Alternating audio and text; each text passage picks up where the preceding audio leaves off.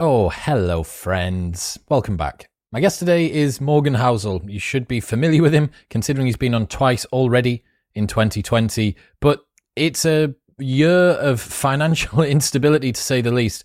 And Morgan's new book, The Psychology of Money, is everything you need to know about how to become wealthy, stay wealthy, and be happy. It doesn't matter if you earn 10 million pounds a year, if you spend 11, then you're not creating any wealth it's a little bit weird that people can be so rich and yet so stupid at the same time. But thankfully, Morgan is here to help us through with his no BS finance advice. So today, expect to learn Morgan's golden rule of becoming wealthy, why luck and risk are the same thing, why buying a Ferrari is often a terrible idea, what the hell the stock market was thinking in 2020, whether he'll mud wrestle me, and much more. I love having Morgan on the show. Hopefully, there won't be any more global crises for us to talk about, but for as long as he's giving personal finance advice, I am all ears. This episode is brought to you by Crafted London. Finding men's jewellery that doesn't suck is very difficult, and Crafted London have nailed it. They're the number one men's jewellery company worldwide. They're sweatproof, waterproof, heatproof, and gym proof. They've got custom designs in gold and silver, necklaces, chains, pendants, bracelets, rings, and earrings. If you've seen me on any of the big cinema episodes on YouTube wearing a necklace, it will always be from Crafted. I absolutely love it. It works with formal wear, casual wear, whether it's daytime or nighttime. All of their pieces are super high quality. The designs are great, and uh, I love them. That's it's all I wear. Also, they have an unlimited lifetime guarantee. So if your piece breaks for any reason at any point during the entire life of the product, they will give you a new one for free. Get a 15% discount site wide on everything by going to bit.ly slash cdwisdom and using the code MW15 at checkout. That's bit.ly slash letter C, letter D, wisdom, and MW15 at checkout. Tell me if this sounds familiar. Your business gets to a certain size and the cracks start to emerge. Things that you used to do in a day are taking a week. You're drowning so much, you've now promoted your dog from company mascot to customer service representative. If this is you, you should know these three numbers 37,025 and 1.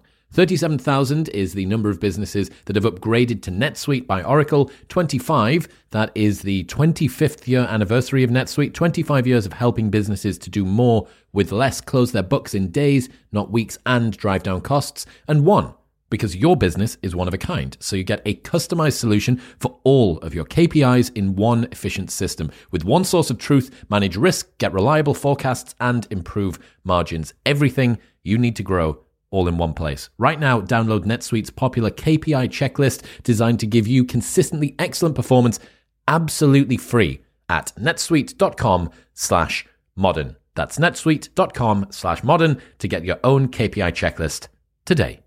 This episode is brought to you by Whoop. I've worn Whoop for over four years now, since way before they were a partner on the show, and it is the only wearable I have ever stuck with because it's the best. It is so innocuous, you do not remember that you've got it on, and yet it tracks absolutely everything 24 7 via something from your wrist. It tracks your heart rate, it tracks your sleep, your recovery, all of your workouts, your resting heart rate, your heart rate variability, how much you're breathing throughout the night. It puts all of this into an app and spits out very simple, easy to understand, and fantastically usable data. It's phenomenal. I am a massive, massive fan of Whoop, and that is why it's the only wearable that I've ever stuck with. You can join for free Pay nothing for the brand new Whoop 4.0 strap. Plus, you get your first month for free and there's a 30 day money back guarantee. So you can buy it for free, try it for free, and if you do not like it, after 29 days, they will give you your money back. Head to join.whoop.com slash modern wisdom. That's join.whoop.com slash modern wisdom. It's time to upgrade our finances with the wise and wonderful Mr. Morgan Housel.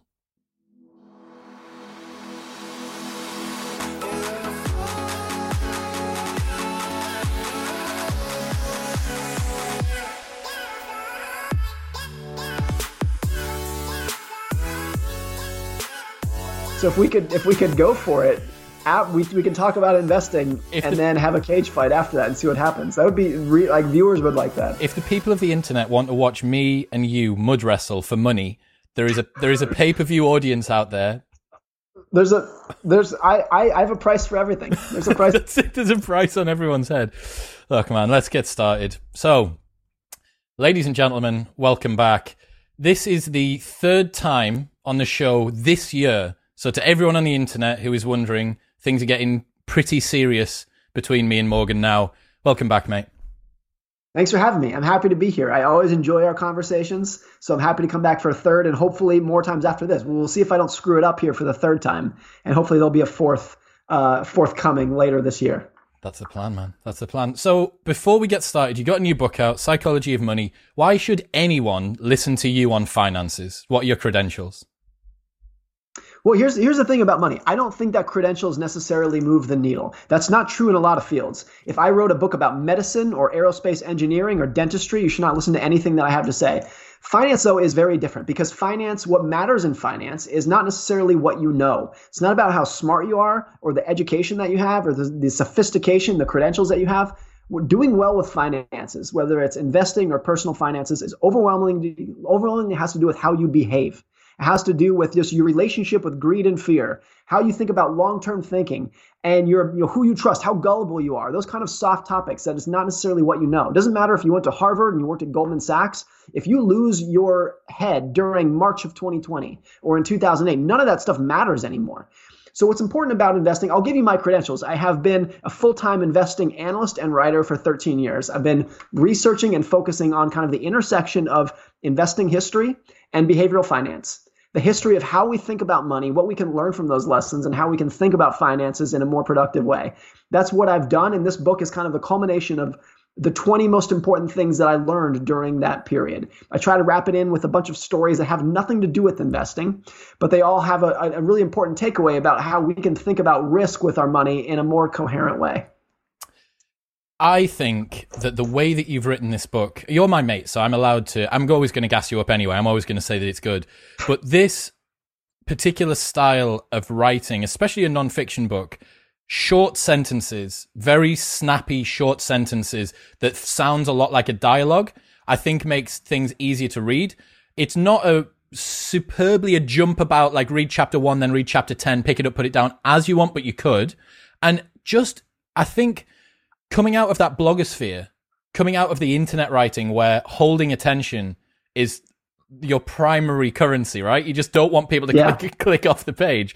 Um, I really think that that is uh, come to the forefront in a very successful way, man. This book is phenomenal, and everyone that is listening, if you want, it's the Rich Dad Poor Dad of 2020, um, with with a, a, better looking author. I think that's the that's the one. I would well, thanks. Across. I appreciate that. I'll, I'll tell you what's important to me. I read a lot of books. I know you do as well, but I rarely finish books. Like how often do I read to the last page? Probably like one in ten books.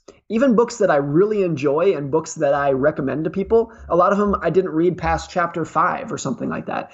And I think the reason is very few topics require 250 pages of explanation to get your point across. It's just not the case. So even a lot of very good books after chapter two, chapter five, whatever, you say, look, I, I get the point. It's a great point. I learned a lot from that point, but I don't need I don't need the rest of this. Like you've made your point. Don't like quit rambling on here. It was really important to me that uh, I, I wrote this book in a way that a it's it's 20 short chapters. Well, at first the book itself is not that long, uh, and each chapter is not very long uh, either. And every chapter can kind of live on its own. And that was important to me because rather than making one point that I rambled on about for 250 pages. I wanted to make 20 points where I made my point quickly, and then out of respect for the reader's time, I got out of your way. Nothing more. There's actually a book that is one page. It's it's not even one page. It's like half a page. And when I turned that in, the publisher said, "What's is there something? What what happened here? Are you missing something here?" And I said, "No, that's." I said, "No, that's all I have to say." And they said, "Well, you know, this is a book. Do you want to go in a little bit deeper, do some more research?" And I said, "No, that's all I have to say on the topic." Out of respect for the reader, I'm done here. You move on to the next chapter. And what is important to me, I don't think there's any way to track this, but the metric that I wanted to maximize for when writing this is how many people finished the book. Not how many people bought it, not how many people opened the first page, how many finished it. Now, not everyone will. It's not for everyone. I'm not, you know, that's that it's a different topic, but if it's easy to read and you make your way through because there's no there's minimal rambling, uh, that's that's what I'm aiming for that is a lesson that so many authors should learn. And I think that we're kind of out of that, the particular example that you're giving now, the blog post that could have been a tweet that somehow ended up being a book. Um, like right. that, that shouldn't, that's not the way that it should be. Look, keep it to 360 characters. I'll read it on Twitter. That's great. Um, fleshing out to that. And you kind of thirst trap everyone because all of the lessons are in the final few pages. Like the main, main, like your synopsis of what the actionable takeaways of what you can do get re-put together yes. in the last few pages. So there's like a, a little carrot to dangle. Um, so it's called the psychology of money. Why should we be bothered at all about the psychology of money. Money's just numbers in and numbers out, isn't it? See, that's what people get thrown off, I think. I think that's the root of a lot of financial problems for amateurs and professionals is that we want to think of finance like it is physics. And in physics, there are very clean formulas. There are there are precise answers with precision that never change over time. So if you roll a ball down a hill, we can we know exactly how fast it's going to roll, and that answer is the same today as it was 200 years ago. Very precise. Investing is just not like that at all. It's a human endeavor. It's much closer to, I think, uh, you know, I, I think the best analogy is probably medicine. Look, in medicine, there are facts, there are formulas, there are precise things that we know about how the body works. But people's relationship with medicine is very personal and very nuanced and very behavioral.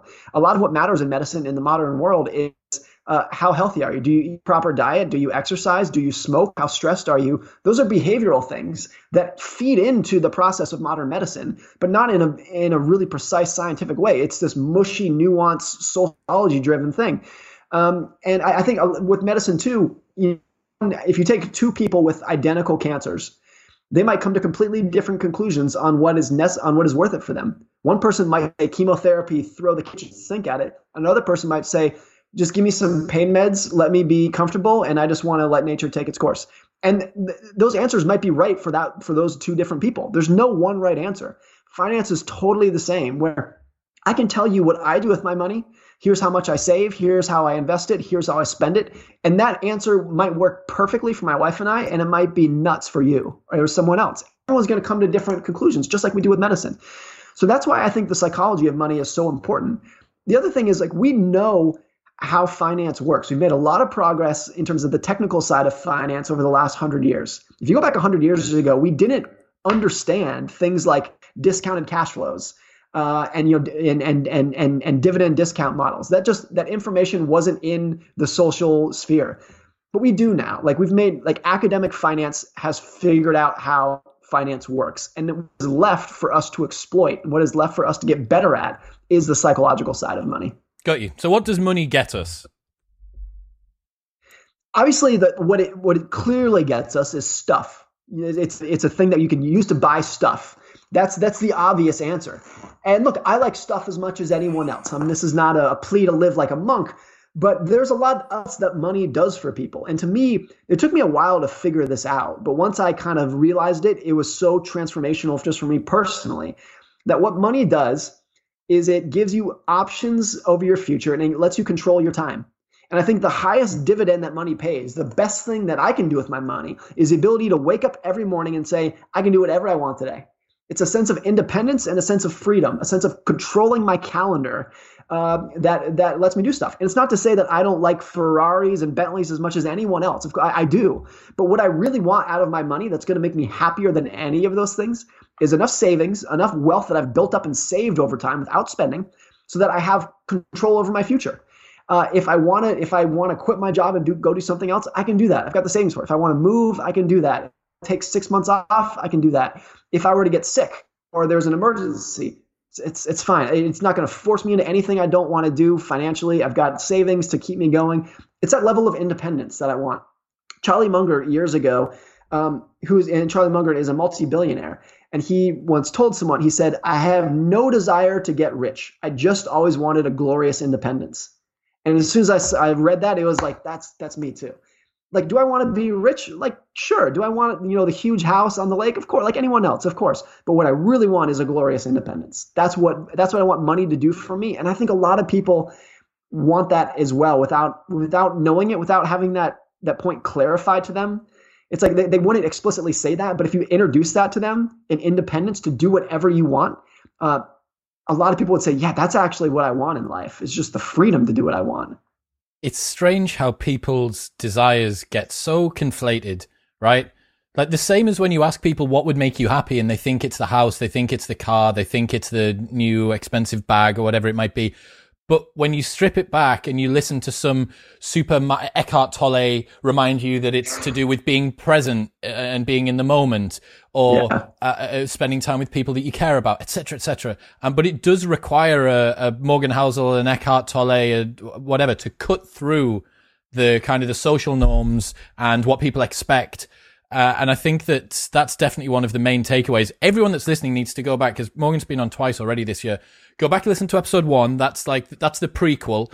Then there was a, we did a special COVID edition just as the market was going absolutely berserk, kind of late March. That's the, that's a DVD extra, uh, director's cut. Uh, and then this is the, this is the what's the third one? The sequel sequel. The third. This is the Netflix special. This is the Netflix special. Yeah, that is correct.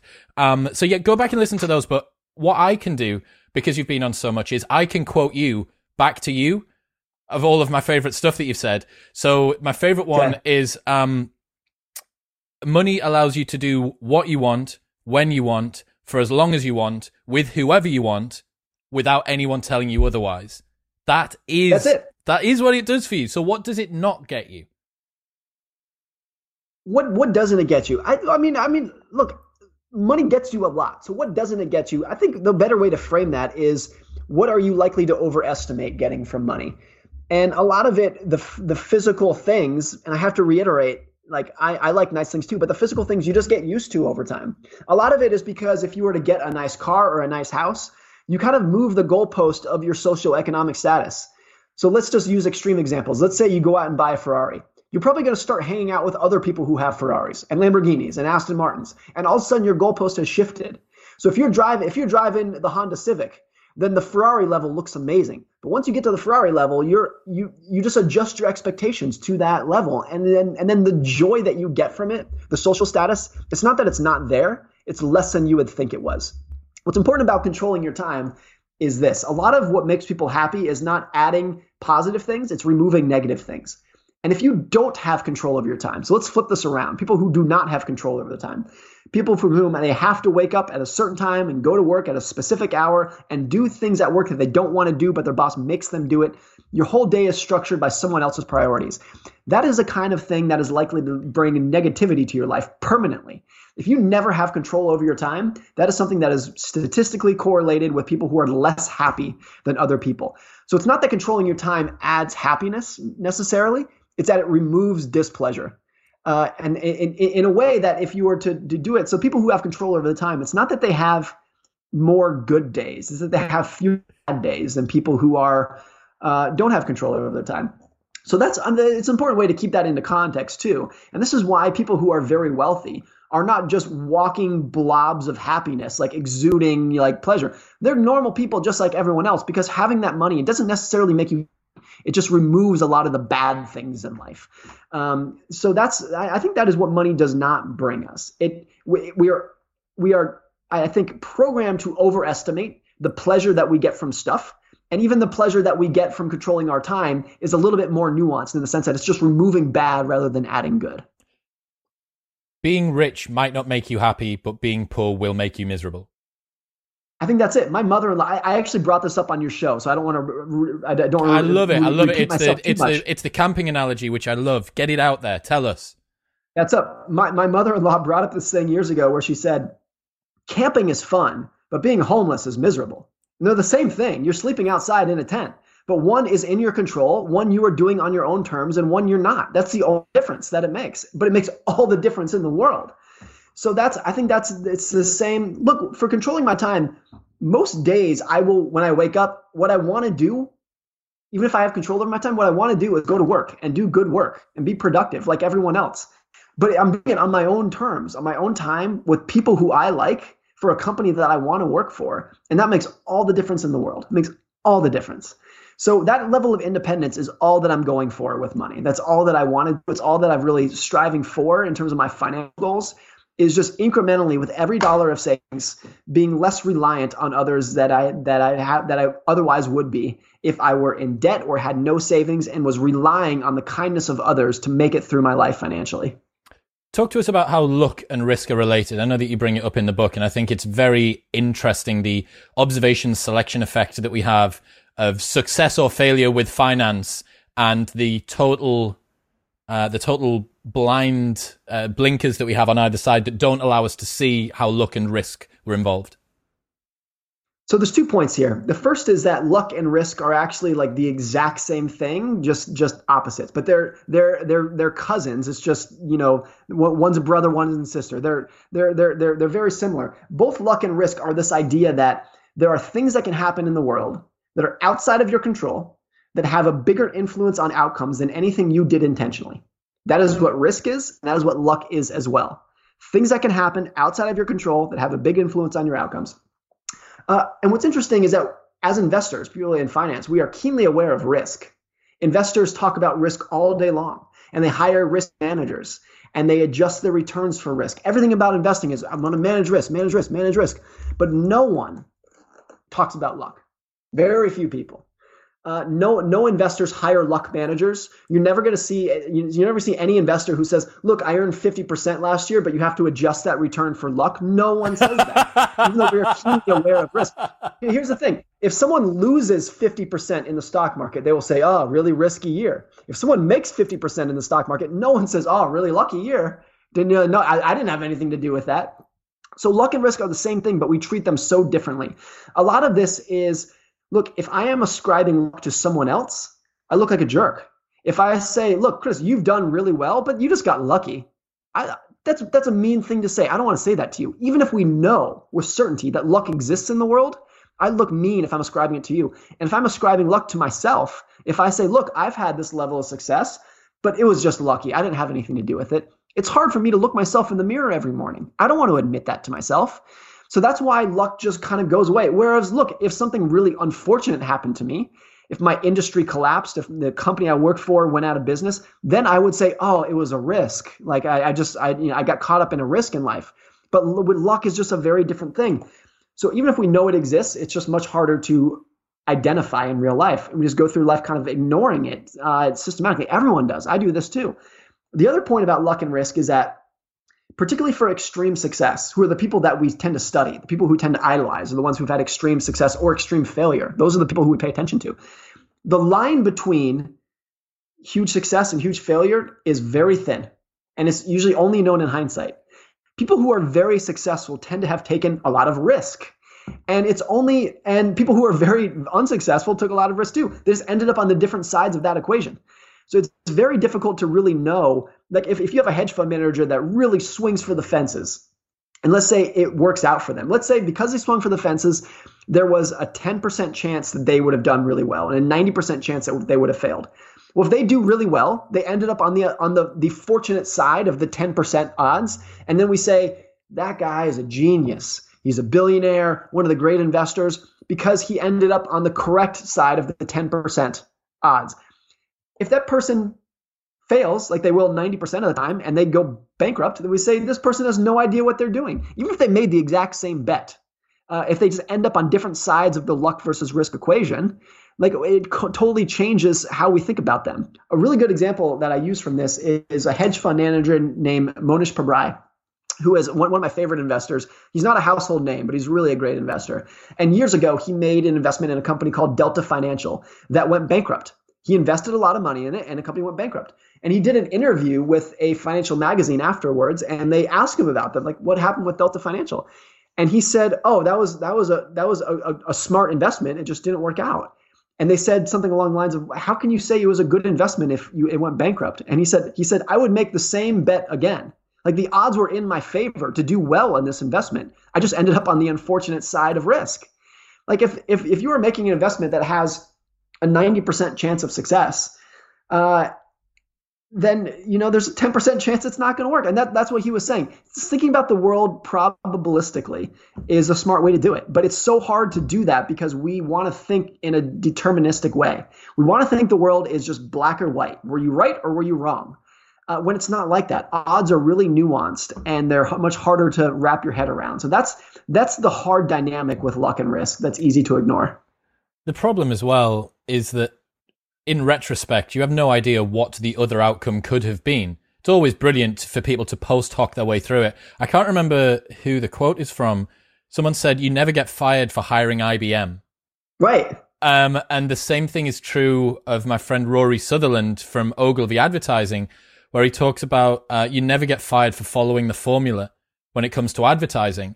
If this advert is just the same brand icon, the little meerkat or the little teddy bear or the, the big pirate or whatever it is uh, in a new scenario and it doesn't land. And you're like, but look, we followed the formula. Like we did the same thing we've done all the rest of the time. Hey man, pat on the back. Like, you know, sometimes it just doesn't work out, dude. Like right. maybe we'll go again. It would be maybe the illustration was a little bit off or the timing. It's just a little bit. Da, da, da, but if you come in and you do something really innovative and it works, you're a genius. But if it fails, you're out the door. What you, right. why didn't you follow the why didn't you follow the formula? Well, the formula wasn't reckless. working anyway. I would much sooner fail safely than be successful riskily.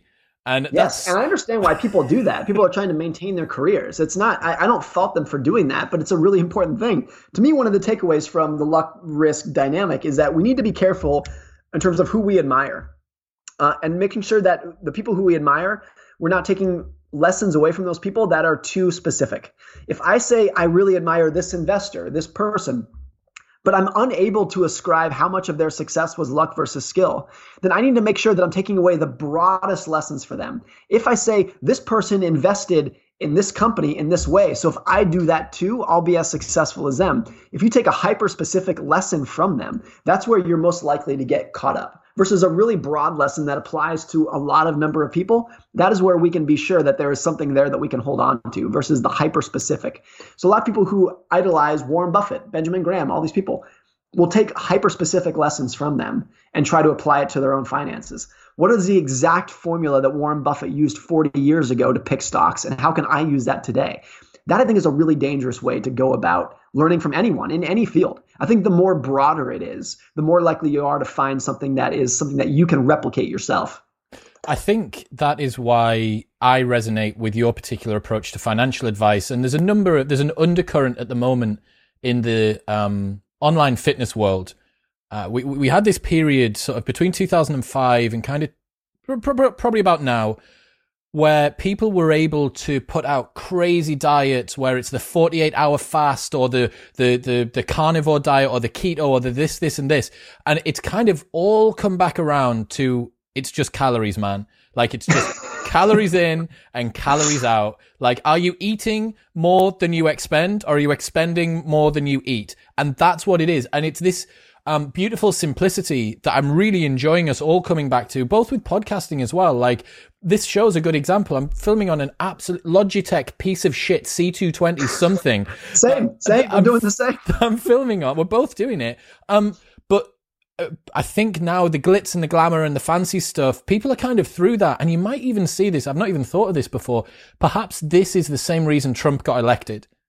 That everyone was sick of the glitzy, very complicated lies. They just want kind of the Thor, you know, like the, I'm not, that is no way an analogy between physically Donald Trump and Thor, but the the idiot, the blunt instrument, you know, that comes in. Yeah. Like I can see through the, the simple lies. I know, yeah. I want I want to know what I'm going to expect. The same thing is true with finances. The same thing is true with stock picks and investing advice. The same thing is true with getting lean or losing weight. You've touched on uh, Buffett there. I didn't know. You, first off, I didn't know you had two thousand books written about him, which you you drop in the book, which is like ridiculous. What can we right. learn from his wealth and from compounding?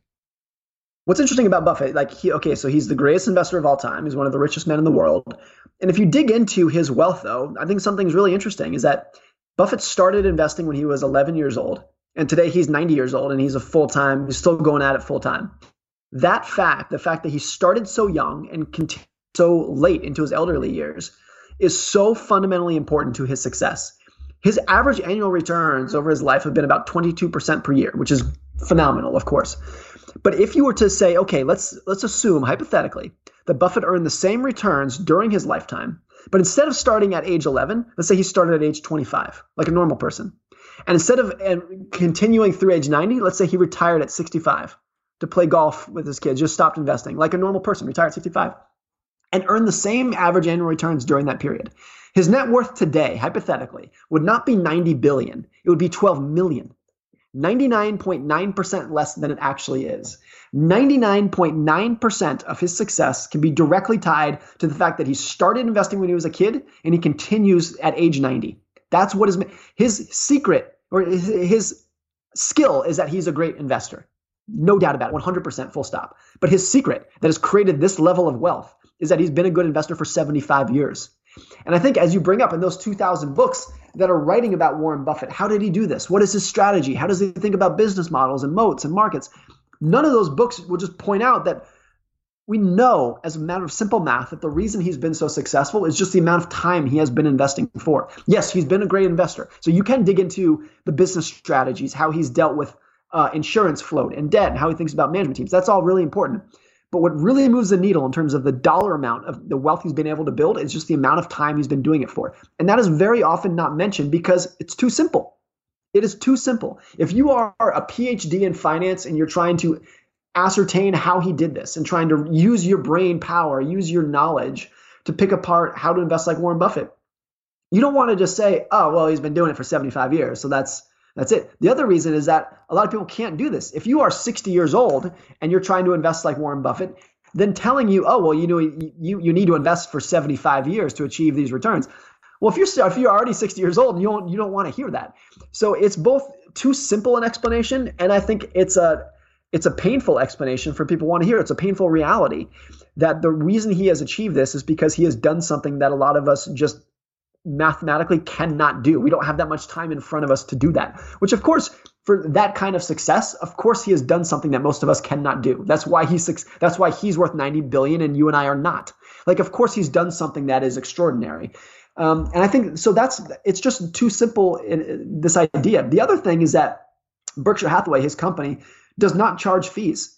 Uh, there's no fees attached. If you own Berkshire Hathaway, there's no fees in charge. Buffett's total compensation is $100,000 per year. It's been that way forever. Just that single fact alone, if you were to compare that to a mutual fund or a private equity firm, uh, just that fact alone that he doesn't charge fees accounts for a lot of his outperformance over time. You know, he's outperformed the market uh, by d- depends on what benchmark you use. If you're looking at private equity funds, by something like five percentage points per year. Well, if you just fees alone accounts for two to four percentage points of that outperformance. But that too, if you were to write a book about how Warren Buffett has done it, no one wants to write in that book, oh, we know that the majority of outperformance came from the fact that it doesn't charge fees. It's too simple an explanation. Uh, Charlie Munger, his longtime business partner, was once asked uh, kind of how Buffett and Munger did this. And Buffett and Munger said, quote, if you were an observer, you would see that Warren did most of it by sitting on his ass and reading. And that's it. And that's, but that too is just too simple an explanation for people to take seriously. So there's always this thing where, you know, again, if we are to think about finance like it is physics or like it is, you know, something really complicated, then the answers have to be really complicated. But it's not. So it's not intuitive to think that the most important answers are really, really simple and basic because we want to use our brains to figure out the secret sauce. Even if it's just right there sitting in front of you you want to say well okay that's that's cute and all but let's really try to figure out what's going on. But neither is losing weight. Losing weight is very very simple. Eat less than you expend for a consistent period of time. Building a podcast or an online audience post content that resonates or produce content that resonates and do it consistently for a very very long period of time. 100% I, I wrote an article a couple years ago called "Useful Hacks." And I wrote this because years ago at a, at a different employer, uh, my, my company hired a social media consultant to come in and gave a talk about here's how to really maximize Twitter, here's the time of day you should publish, and how hashtags and how you can interact with them, all these like hacks to increase your social media uh, presence. He did not mention at one point during this consulting session that the key to doing well on social media is to write good content. That's it. You want to do well on social media? Write a good tweet that people are interested in. That's it. But you don't want to say that because people want the simple strategy. They, they, they want the hack. They don't want to put in the, the elbow grease. They don't want to grind it out in a way. They're just like Buffett. Like, what is Buffett's secret? Invest for 75 years. That's his secret no one wants to hear that. Everyone wants to. Everyone wants to say, "Well, okay, okay, that's great, but how can I do this tomorrow? Yeah. How can I do it today?" Uh, that's a lovely idea, but what, what, how would you do it in thirty-five? And it's like that. First off, especially doesn't doesn't um, allow for understanding how compounding works. So it seems right. like with everything that we've brought up, actually, with building your social media or uh, building a good podcast or becoming wealthy, long term time horizons is a bit of a uh, the ability to suffer discomfort long term is a, a skill that everyone should acquire for a lot of industries. Health is another one. Like you want to be healthy over the long term, you got to grunt and sweat in the gym in the short run. That's the cost of it.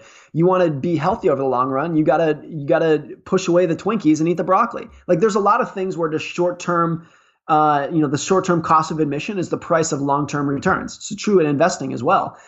Um, so I, I, think that's a lot of things. I, I said, you know, you should for money, you should save like a pessimist and invest like an optimist. Be an optimist in the long run in terms of hey if we invest in the economy invest in capitalism invest in businesses you can do very well in the long run. But you have to save like a pessimist and realize that the short term is going to be a constant never ending chain of recessions bear markets pandemics uncertainty these things that we did not see coming up. Or at the personal level job losses divorces medical issues like every you have to be able to survive the short term and able to achieve and benefit from the long run i love it is getting wealthy a different skill to staying wealthy? What are the principles to keep in mind there? They're, they're, they are, it seems like they should be the same thing. Like wealth is just a single topic. But as I just mentioned, saving like, like a pessimist, investing like an optimist, that is getting rich versus staying rich. Uh, getting rich, getting wealthy requires optimism, swinging for the fences, doing really well, being optimistic about the future. Staying rich requires a pessimism about the short run, where you're saying, oh, I don't know what's going to happen over the next three months. I got to make sure I have a lot of savings. I got to reduce my debt because I don't know if I'm going to be able to keep my job. I got to, I got to plan for, you know, unexpected expenses that might come up. Uh, you have to, those are two separate skills that you have to nurture and think about separately. And if you don't have one or the other, if people are just optimistic about the future, and they're so optimistic that they're really that they're, they are willing to push it in the short run in terms of no savings lots of debt because they're so optimistic. Those are the people that end up running themselves off a cliff.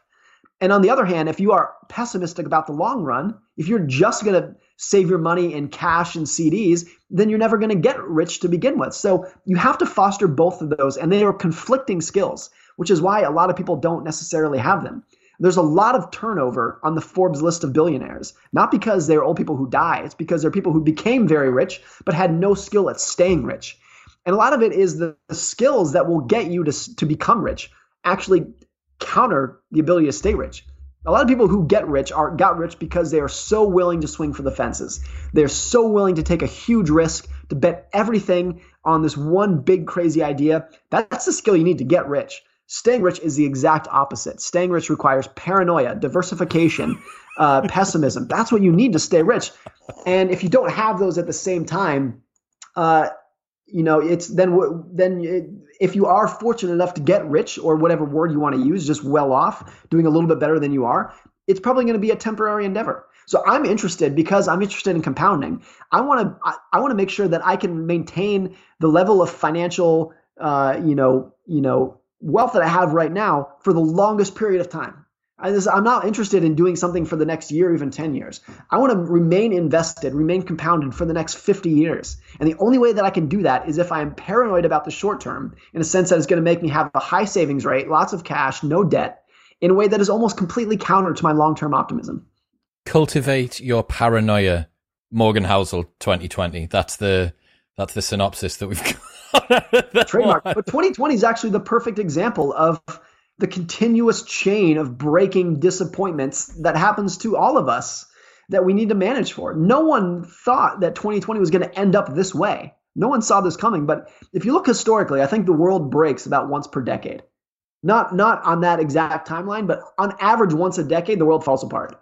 COVID 19, 2008 financial crisis, September 11th, 7 7 for, for, for the UK. Every 10 years, something bad happens. You go back, Great Depression, World War II, JFK assassinated, on and on and on. So if you just use that as your historical baseline, I don't know when it's going to break or what is going to be the cause. It's, it's not a prediction of specific events, but the world is prone to breaking.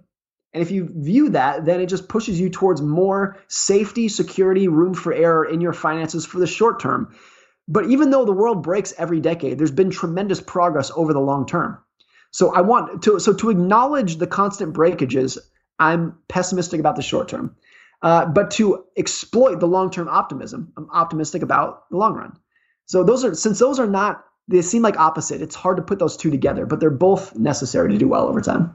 I love that. There's a really good example from mutual friend Shane Parrish, Mr. Farnam Street, um, where he talks about signal versus noise. And the example, the first ever example that he used, uh, or the first ever example that I heard to explain signal versus noise as a mental model is this one. And he says, imagine that you're an investor and you'd put your money in the stock market and you were tracking where your investment had gone and you looked once a year at what your investment had done. He says, imagine that you get 50% useful information and 50% totally useless noise. And he says, now let's increase that frequency. Let's check every one month, so 12 times a year. Well, now you're getting towards like 90% noise and only 10% signal because there's a load of little wiggles around. Anyone that's ever looked at the graph on a stock market looks like a spider going for a walk. He says, and now imagine that you're going to check every day. And that is 99.999% noise and only 1% signal. And that um, ability to, first off, the luxury that you don't have to feel like you need to check it. I don't know how often you check your Vanguard fund, but I'm going to guess it's just when you want, not when you feel compelled to. It's not every morning when you wake up that you wake up and crap your pants because like, where's the Vanguard fund gone? It's I, I, I, check it when the market's gone up and I don't check it when it's gone down. It's a really useful skill to making me believe that I'm only going up over time. Uh, I'm, I'm, only half kidding about that. I'm a, but here's the thing. I don't make any actions when I check. I like checking it because it's fun to watch, but I don't change anything. So I, I think it's fun. I think it's fine to check your portfolio often as long as you're just checking it. It's dangerous if you check it and every time you check it, you are tempted to say, oh, maybe I should sell this. Maybe I should buy that, turn the levers, do this. That's when I think it, it gets dangerous. Um, and back to your Shane Parrish, your Shane example, you know, checking your portfolio every day. Let's talk about the Robinhood traders that might be checking it 47 times a minute. Like we're in a different world here. And that is, of course, back to luck and skill. The shorter the time period that you're looking at, the more likely that the results are the result of uh, of of luck or, or risk. And it's not until we've the longer you look, the more you can say, okay, this was this is skill. The longer period of time through a variety of different environments, recession, boom, bust. If you can do well through all those periods, that is something you can say, okay, there's a skill there. But the shorter, the more you shrink the time horizon, it's just going closer, closer to luck, risk, noise that you're looking at. Tell me that you've seen the Wall Street Bets subreddit. I've he- I've heard of it. I've, I, oh, I think I checked Morgan, it once, but I'm not. But I'm on. not. I'm, I'm, not a frequent observer. Dude, this is like this is like softcore porn to you. This is just the most entertaining. So everyone that's listening, and you once were done, Morgan, go, uh, go onto YouTube and search Wall Street Bets dankest trades Oh my god. They put together the highlights of this subreddit where people just make outrageous. They bet their entire life savings on the fact that Apple's going to go up by 10% by the end of the week or down by this. and dude, it is, it makes your bumhole like sort of do this like clenching thing a little bit. And, um, it's, yeah. you know, those, um, those videos of, uh, free climbers and they'll be on a, the, doing a handstand on the top of a skyscraper that's yes. still a building site that sweaty palm sensation is precisely the same thing that you get when you watch these videos. Dude, it is, it's so compelling. So I, I urge everyone to go and do it. And if the guys from Wall Street Bets are listening, you're heroes. You're crazy, but you're also, you're also heroes as well. If you were to write a golden rule of becoming wealthy, what do you think it would be? Uh, live below your means and be patient. That's it. That's 90% of finance. That is 90% of finance. It's not even that's not even like the simplified version. If you can actually do that, you have a you have a PhD in finance. That's that's what it requires. because here's the thing. I mean, let, let me let me let me walk through this. Living below your means. It does not matter how much money you earn. You can earn $10 million a year. If you spend 11 million, it doesn't it doesn't matter. You're not building any wealth. Obvious obvious statement. But we need to say that that how wealthy you grow is not about how much money you make. It's about how much money you save. So living below your means at any income level, whether you make $10,000 a year, $10 million a year, is the key that you need for finance to build wealth over time. And being patient, again, is just putting the odds of success in your favor. The shorter the period of time, the more you're relying on luck to fuel your success. Whereas the longer period of time, the more you're putting your odds in your favor. So if you can live below your means and be patient in your investment, that's it. You're done. Game over anyone who's got a finances PhD that's listening, I'm very sorry. Had Josh Kaufman on, had Josh Kaufman on recently, who uh, said anyone who's gone and paid 20 grand for an MBA doesn't need to just read my book. So there we go. We've saved, we've saved people across the, the entire world hundreds of thousands of dollars. Uh, what were some examples that you found of rich people doing crazy things? Oh, I mean, they're endless. I mean, I mean, the, the, thing that, that you that you brought up in, in, with Wall Street bets, you know, a lot of those people have money and they just can't. I, my wife and I often remark whenever we see someone doing something, we say something like that. We say people hate money. People like cannot stand money. They think they want it, but as soon as they get it, they're like, "How can I get rid of this as quickly as I can, doing the most ridiculous thing that I can?" They hate money. Uh, so I think I think there, there's there's a lot of that. I opened the book with a story about when I was in college. I worked at a very nice, fancy hotel in Los Angeles. I was a valet. And there was a guy there who was very smart, very successful. He was a technology entrepreneur. He had built and sold several companies. He was filthy, filthy rich. But his relationship with money was unlike anything I had ever seen. He was the quintessential of what I just said, uh, could not get rid of money fast enough and one day he was i mean he was he was a, he was a drunk too. He was always uh, he was a very colorful guy. And he came to us when we were always running these crazy errands for him as valets. Um, and he came to one of my co- my colleagues one day and he said he, he carried around this thick stack of hundred dollar bills and he peels off like half an inch hundred dollar bills and he says go to the jewelry store down the street and get me some gold coins. My friend the valet goes out and does this comes back with the gold coins and this technology entrepreneur and his friends stand at the edge of the Pacific Ocean on at this hotel, and they take these gold coins and they start skipping them like rocks. See who's can go the farthest. And they're cackling. They're just laughing at who's can go the first. As far as I know, the as far as I know, the coins are still there. Maybe we should maybe we should go get them. But uh, anyways, I, I, at the time I, I, was young and I didn't really understand. But I, I remember watching this guy being like, how long can this last? How like how sustainable is that relationship with money? And I learned years later that he went bankrupt. Uh, surprise, as, surprise! As, as, everyone should should should assume. So this gets back to the thing that was so astounding about it is that he was a genius. He was a technology entrepreneur that created these incredible products, uh, but his relationship with money just completely blew it all. Uh, so this gets back to you can be the smartest person in the world and have all the analytical skills, but if your relationship with money is not well honed, none of it matters. It all goes away. So, I, and you um, see a lot of people uh, do similar things. Yeah. I hypothesized on one of our episodes at the beginning of this year. I proposed that people have a materialism set point, kind of like you have this hedonic adaptation. You have like a materialism set point, which is um, inbuilt somehow into you. I didn't know if it was psychological or if it was genetic, and it would have been influenced heavily by were you in a family that gifted very heavily around Christmas time and birthdays? Was it very much a keeping up with the Joneses sort of environment?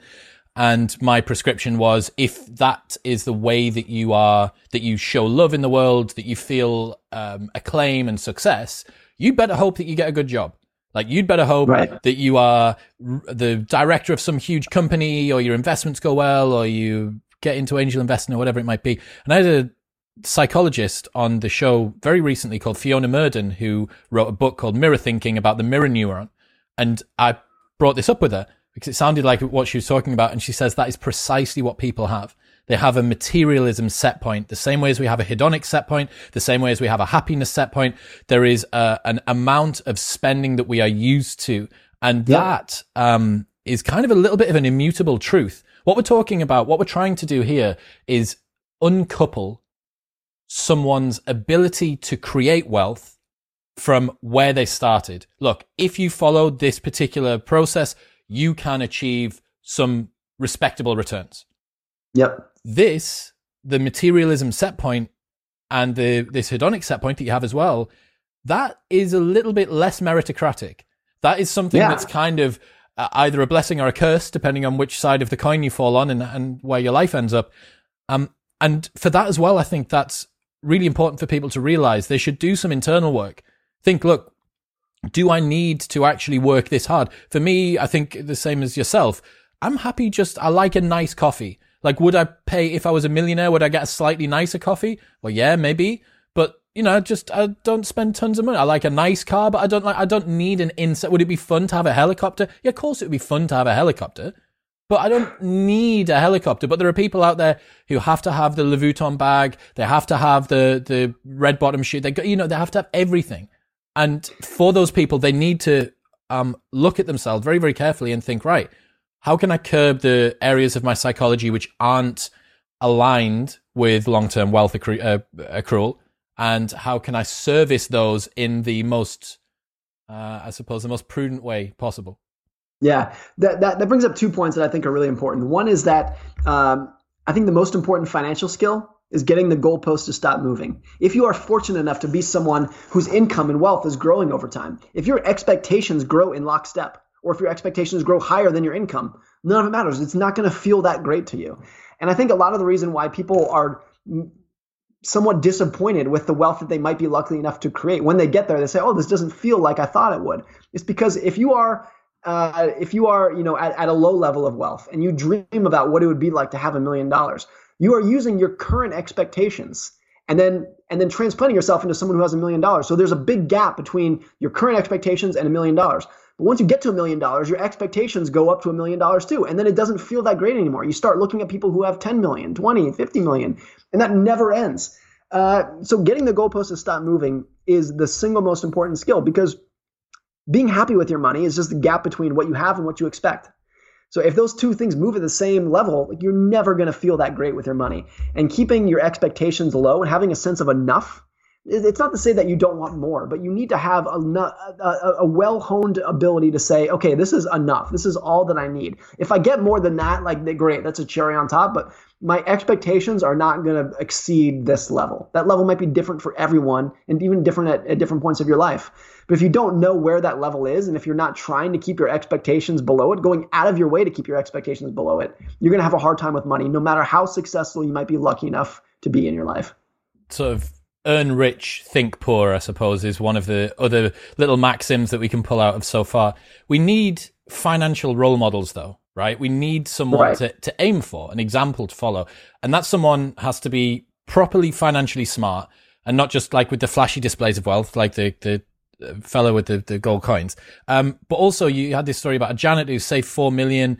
That really, to me, that's not a poor, that's a poor role model as well, because it's not a life I would find very exciting. Yeah. It doesn't, you know, it doesn't really fire me up. Oh yeah, I'm going to not, I'm going to live in a tiny flat for all my life and then give away $3 million to charity after I'm dead. So who should we try and emulate? Is there a perfectly balanced financial role model that you know of that everyone can just go and follow on Instagram or something?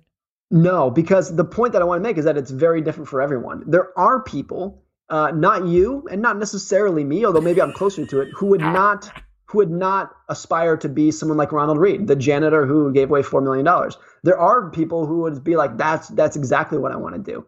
I don't know if you saw the news just yesterday. The guy who started duty free st- uh, stores in airports, his name is Chuck Feeney. His net worth at one point was $8 billion from starting duty free stores. He gave away every, he kept 2 million for, his, for he and his wife, 2 million with an M, and gave away the other 7.9999 billion. And just as of yesterday, as of the, the, the news story came out yesterday, he has officially given it all away. His net worth is now $2 million. He lives in a small apartment. Uh, he flies coach. He drives like a Volvo. Uh, so for him, that is that is the dream. He never had any material aspirations above two million dollars, uh, and other than that, it was like just get all. I want to give everything else away to charity. Other people are not like that, so it's different for everyone, and that's why there's no one financial role model uh, uh, that we can all look to because what is what I want might be very different from what you want, very different from what Chuck Feeney wants, and other people. So this gets back to the idea that personal finance is more personal than it is finance. Everyone is different, and what I want to do might make no sense to you, and you might criticize it and say, "How can you?" How could how does this make sense? This thing that I'm doing with my money, how does it make sense? How does it make you happy? Well, for me it does, and then and for my wife it does. So and look, you you can do your own thing, and that's fine too. I think health is really similar I run. I, I don't lift weights, but I run. But I almost I, I've increased it a little bit uh, recently, but I never run more than three to five miles. Could I run? Could I train for a marathon and do that? Probably. I, I think I, I think I'm capable of doing it but I don't necessarily aspire to do it because my goal for running is not to become the greatest athlete, to push the limits as hard as I can, to do well in a marathon. My goal with running is to keep my health adequate enough that I don't gain a lot of weight over time. That like that's that's full stop. That's my goal. Same like if I do lift weights once in a while, it's not like how can I get how can I get huge? How can I get ripped? It's like how can I make sure that uh, that that my bones are staying strong enough over time that I'm not just a total couch potato. And that's it. I don't aspire for anything more than that. So that, I think people have the same thing with money. Uh, what my goal is might be totally different from yours, just as my health goal is probably different from yours as well. We're out of the safe zone now. We're no longer in your book, and I'm going to ask you some questions I've had planned since our earlier episodes this year. What is your response to the people that say that Morgan Housel can't pick stocks? Name me one big stock pick that Morgan's got right over the last 10 years. Index funds aren't financial advice. Morgan doesn't know what he's on about.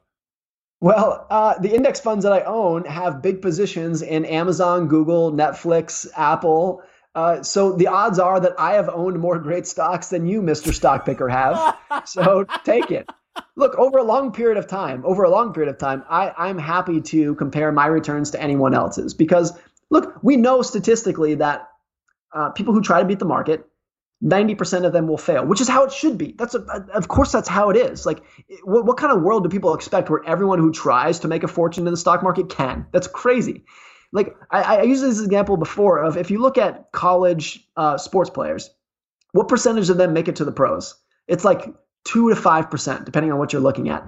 Uh, no one says that's wrong. No one says that that's bad. No, no, no, one says college sports is a fraud. People just say, look, it should be hard to make it to the pros. That's exactly what you would expect. The pros are the pros because it's the best of the best. And beating the stock market is the same, which is why 90% of people who try it over the time fail which means that myself as an index fund investor, I almost almost certainly, by definition, will be will end up the course of my life in the top 10% of money managers, which is just to say like people can criticize it all they want, but over a period of time, I'm I'm happy to compare our returns, especially because the index investor probably has the highest odds of leaving it alone and actually letting it compound for 50 years versus the the fund manager who might, you know, fund managers retire or they go on to do something else or they you know, they, they reach a rough patch and their clients take out all their money. I, think I have the highest odds of just keeping this and letting it compound for 50 years than I would if someone could uh, then in an active strategy. That is not to say, and this is where I differ from a lot of index fund investors. Do I believe that some people can outperform the market over time? Yes. Do I believe that there are people who can pick winning stocks better than others? Yes, 100%. And a lot of index fund investors will tell you no, it's just impossible. Uh, I won't tell you no, I just think it's hard. I think just like are, are there are there college basketball players who will go on to be better than LeBron James? Yes, it's hard. Not very many of them. Of course, it's hard. But yes, of course, it's possible and it exists. So that's that, that's just that's where I land on the on the investing strategy. I also make this important point. It's probably the most the most important point that the way I invest works for me. It might not work for you, and I don't mean that in a dismissive, passive aggressive way. If it, if, if something works for you, then then do it. This works for me. This is how I uh, keep my head on straight and be happy and go to bed at night saying like I'm really happy with my finances. If you have a different strategy that works for you, 100% that's the one that you should pick. Another thing to consider is that your particular setup financially permits you to not have to do work. Once it's in, it's in, which I, guess is also a, a good uh, strategy for sex that you know it's just there it's in we leave it there we don't we don't take it out not until the, the time is right um, I was gonna say there, there there is some conclusion, but yeah, that's yeah. um, uh, whereas, what's the cost? We talked earlier on about like unseen costs of money. If your investing strategy, if you're scalping, and you, have got to wake up and have a, a, line of cocaine and five coffees before you begin your workday and sit down at your seven seven screen supercomputer that you've got set up in your in your office or whatever, that is a very different sort of life. Now, for some people, there is there are some people out there who are built for that. They love the adrenaline. Yes. They love the anxiety. They love the, the rush of just picking it perfectly, deploying the trades, all the, the take profits trigger at the right, blah, blah, all this stuff. And then there's other people and there's everyone in between. Um, and yes. for me, my particular lifestyle is anything for an easy life. I want as much passive investment as property. Here's something that I haven't even said. I know a lot of people ask. I own a, a few houses in the UK that are buy to lets. I rent them out to students and to young professionals. I'm going to pivot to become managed from probably later this year. Uh, and that is simply for this situation. I've done yes. another round of move ins, uh, June, August, and September. and the tenants are lovely, but it's just too much of a headache. I can't be asked to do an inventory again. I can't be asked to, to, tell them how to work the washing machine or where the stopcock is or why the, the, this, like the banister's a bit wobbly or any of that. I don't want to deal with it anymore. And I'm happy to give away 8% a year of that to make it someone else's headache, right? But that's right. the only reason that I know externally what I want is because internally I've done the work. I've aligned my yes. financial setup with my psychological makeup. And that's what and, everyone needs to do. And look, someone could say, Chris, why don't you want to earn an extra 8%? Do you just not like the wealth? Do you not like the money? You don't want to earn it? You, you don't think you can earn extra money? And your response is like, no, of course I could. It's just not worth it to me, given the risks and the, the amount of effort that it's I want headache. to put into it. It's the, it's the That's headache, Morgan. I've always, it's not the risk. I've always said, you know, do I know investors who can outperform the market? Yes. Why don't I invest with them? A lot of it, again, is because uh, uh, the odds that I would not be able to maintain that strategy over time are higher than they are for me right now. But the other thing is like, look, I, I could earn higher returns, but I put that in the same bucket as saying I could also double my salary if I got another job and worked, you know, until 4 a.m. every day. I'm just not I'm not interested in that. There's a cost to all of this. There's there's a cost to trying to beat the market, and I think for me that cost is not necessarily worth it given the re- the goals that I have and keeping the goalpost pretty low that I have, where it's like, if I can in, in stay invested in index funds for 50 years, I will achieve every goal that I have and then some. So why am I going to take more risk, risk that might put me below my goals to try to get there? There's this great quote from Warren Buffett that I use in the book where he says, if you risk something that is important to you in order to gain something that is unimportant to you, that is foolish. There's no reason that you should do that. Risk something that is important to you to gain something that is not important to you why would you want to do that? So why am I going to risk the money that I have that I need in order to gain money that I don't need because it's above my goals? Why would I do that? The reason that that happens again, and this is why the psychology of money does make sense as a title, is because people think that that's what they want. I don't think people do it some people do it perhaps unthinkingly, but most people are fairly obsessive about money when, especially when it comes to investment. Spending, they can be frivolous. Investment, they tend to be obsessive, especially if they're type A. And for this, they're like, no, no, that's what I, that's what I want. That's what I need. It's like, if you spent, uh, before, before anyone gets a Robinhood, uh, account, they should have to do six months of mindfulness meditation because their investing strategy would be so much different. Journal for a year, meditation 15 minutes a day for six months and your investing strategy will change far more than if you read like the 2000 books on Warren Buffett. I need to bring this. Don't know up. what that would do to Robinhood's business model. They, they, they, they, they might lose some. Uh, that might increase their customer acquisition costs a little bit. But yeah, I, I agree. It would be totally different. The I mean, a lot of the thing with Robinhood is that um, it's primarily it's primarily young men doing this, and look, you know how the story's going to end. They're all, they're, they're all going to lose money. You don't know when, you don't know exactly how long it's going to last, but you know they're all going to lose money. 100%, 100% odds. A lot of that is a good lesson to learn. To learn that the hard way is actually a great way to learn it. And if they can learn that lesson when they're young versus when they're 47 and trying to put their kids through college, then okay, great. Like maybe that's a good thing. There's also this thing with Robinhood where we can't just pretend that this is a game. Like this is real people's savings that can really screw up your life. There's a story in the United States, maybe some of you have heard of it, of a guy, a Robinhood trader. I think he was 20 years old. He logged onto his account, maybe this was two months ago, and there was a glitch in the UI. It wasn't reporting things accurately. And he had he put ten thousand dollars into a Robinhood account, and he logged into his account, and his account balance was negative seven hundred thousand. It was just a glitch in the UI. It wasn't that actually wasn't a real number. But he killed himself the next day because he thought he owed this much money. 20 years old. Uh, which is just to say, like, again, this is not a game. We can't just say buyer beware. Maybe you lose your whole life savings. Like, best of luck.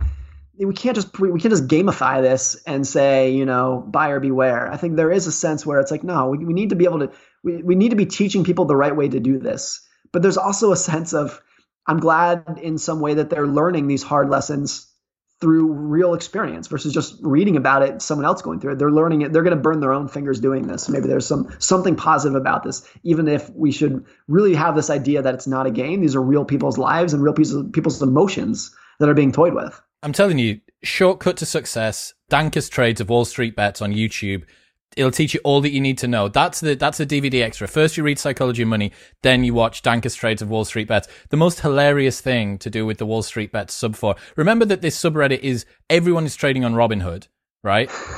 Robinhood have their own, as many brands do, they have their own Reddit account. And they joined and they tried to be a part of the conversation, instantly banned by the moderators, never to be let back. They were like, we don't want you here. Fuck you. We're going to use your system.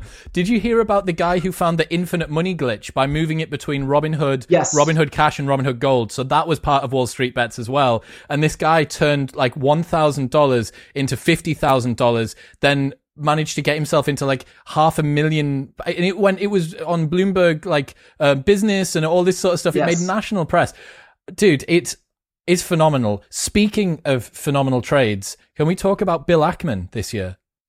Yeah. I mean holy he's, I mean, shit. Can yeah you... I mean he's he's swung for the fences a lot. Uh, I, I I don't I don't know a lot of the details about it. I, I if I recall right so I might be getting this wrong but he was he went on CNBC in like March and was talking down the economy. We're all going to the Great Depression, and then it was revealed that he was short the market. Is that is that the gist of what it was? He put a very specific type of insurance onto his trades. I think I don't necessarily think that he shorted the market. I think he put a very specific, very expensive type of insurance on his trades that protected him against this this exact thing. And he the returns that he made was in the billions. So they're calling it the new Big Short, which obviously there was yeah. a movie made about. But the difference is that Ackman's short took six weeks. It took six weeks to not, happen. Not not five years like the actual Big Short with the housing market. Exactly, exactly. So that.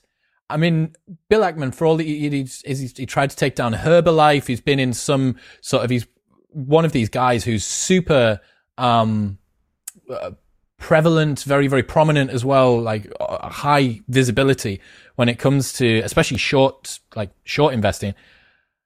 But fucking hell, man. Like, what do you say to that? What do you say to a guy who makes his investors like billions in weeks? You only need to do that once or twice in your career. And then the rest of the time, you can do whatever you want. You can go buy whatever mansion you want, go to every club that you want, get in all the trouble that you want. If you have one of the, if you have two of those in your, in your career, then that's, that's your free pass. But I think that it, let me make a serious comment about this. A lot of, no, not a lot. Every one of the best investors over time, um, their career success is tied to a handful of trades and uh, what they do in the other years don't necessarily matter. They don't move the needle. It's like once every 10 years or once every 20 years, they completely knock it out of the park. And then the other 19 years, they're just kind of meddling along. That's always how it works. So I think the Bill Ackman story is instructive because that's how it works forever. Berkshire Hathaway, Warren Buffett. Uh, but you know, Munger said if you take Berkshire's top five investments out, they've made dozens of investments. Take out five, their Berkshire's long-term track record is average it's just five big investments, Geico, General Re, that have really moved the needle. And you know, Apple is the other one. Berkshire's made now something like hundred billion dollars in profit. If Berkshire makes hundred billion dollars in profit, all the other little investments that people you know look at or the, the, the other failed investments none of that matters. You make hundred billion from Apple, what wipes everything else away. So that like tail driven success that we see with Ackman, that's that's ubiquitous across all very successful investors. What's happened with Tesla and Apple this year? Is the market sentiment and the price just become completely unhinged from the real world? What's going on? Yes, completely. But then, but the really important question is how long can that last? Like, just because you found something that is unsustainable does not mean you know when it's going to become more sustainable.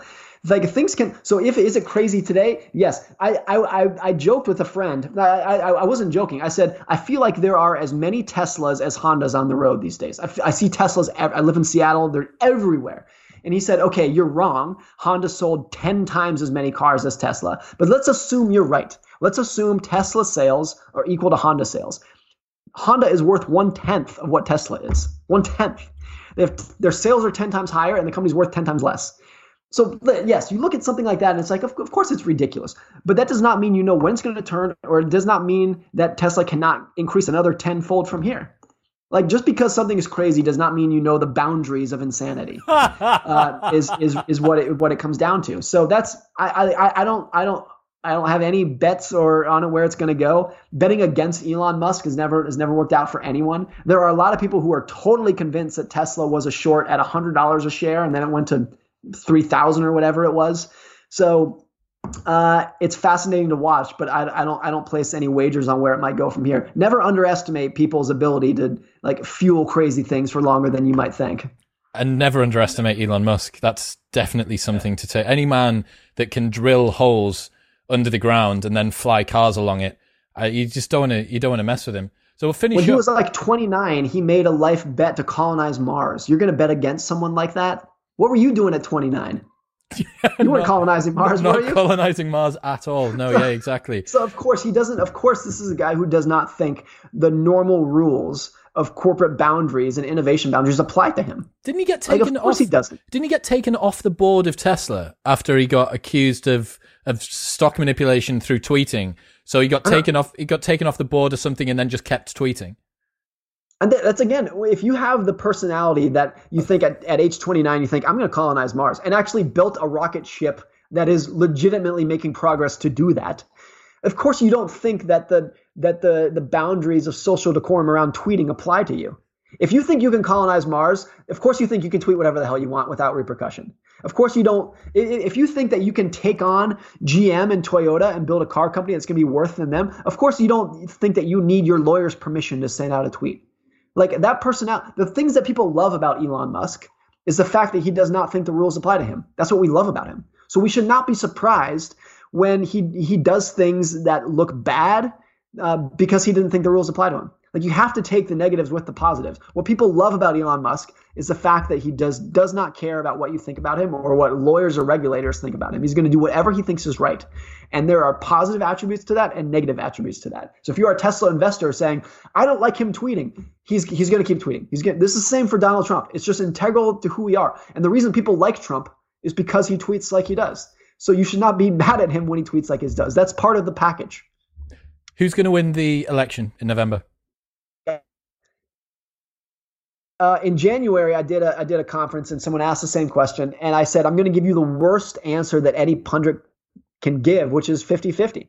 Uh, that's the worst answer. No one wants to hear that answer, but I think it's I think it's the truth. I don't I don't think it's any more than that. Uh, I, I, I wish I had more to give you than that, but anyone who thinks Biden is a is a is a slam dunk and he's way ahead in the polls, I think is is obviously overlooking what happened in 2016. Uh, because of the electoral college system, the Republicans have a legitimate head start advantage in this. So even if Biden is ahead in the polls, Hillary Clinton had almost the same odds to win that Joe Biden does today. And anyone who thinks Trump is a slam dunk is probably overestimating uh, the idea that what happened in 2016 was low odds. It happened, it occurred, and it could happen again. But if you say, oh, well, Trump won in 2016, so he's going to win in 2022, that's not how it works. I'm going to give you, again, the worst answer that no one wants to hear, which is 50 50. Douglas Murray uh, contributor, associate uh, director, or whatever he is of the Spectator. I asked him the same question, and he thinks kind of the same outcome as you, but in a totally different way. He thinks it's going to be so contested because of yes. accusations no, was... of mail-in fraud, and um, if the Dems win, um, no one's going to win by a landslide. I think. I think it's going to be tight. Um, and if the Republicans win, it will be accusations of Trump's manipulated the postal thing and yes. do this. Yes. And it, the, same in reverse, right? So that, that is a, and I only learned this on a, on a podcast and I've had like a, I'm so glad that I have no, uh, sort of horse in this race because that's a real existential threat, man. Like, you know, given yes. how inflammatory everything is in the States at the moment, and then add on top the fact that no one really trusts anyone, especially party to party, and everything's been primed for November. It would almost be best if it was a landslide. If it's a if it's a, a 55-45, a 60-40, great. If it's yeah. a 50 point, 49 point, yes. Holy shit. No, you're right. I think the odds that look in a scenario that Biden wins, the odds that Donald Trump says, "Hey, we tried our hardest, but congratulations to President Biden. I'm going to see myself out now." The odds that that occurs are 0.0%. Not 0.1, 0.000%. No chance that that, that that occurs. And in any scenario in which Biden wins, I think you're right. The odds that it's going to be dragged out in the courts, as it was with uh, George Bush and Al Gore 20 years ago, are, are extremely high.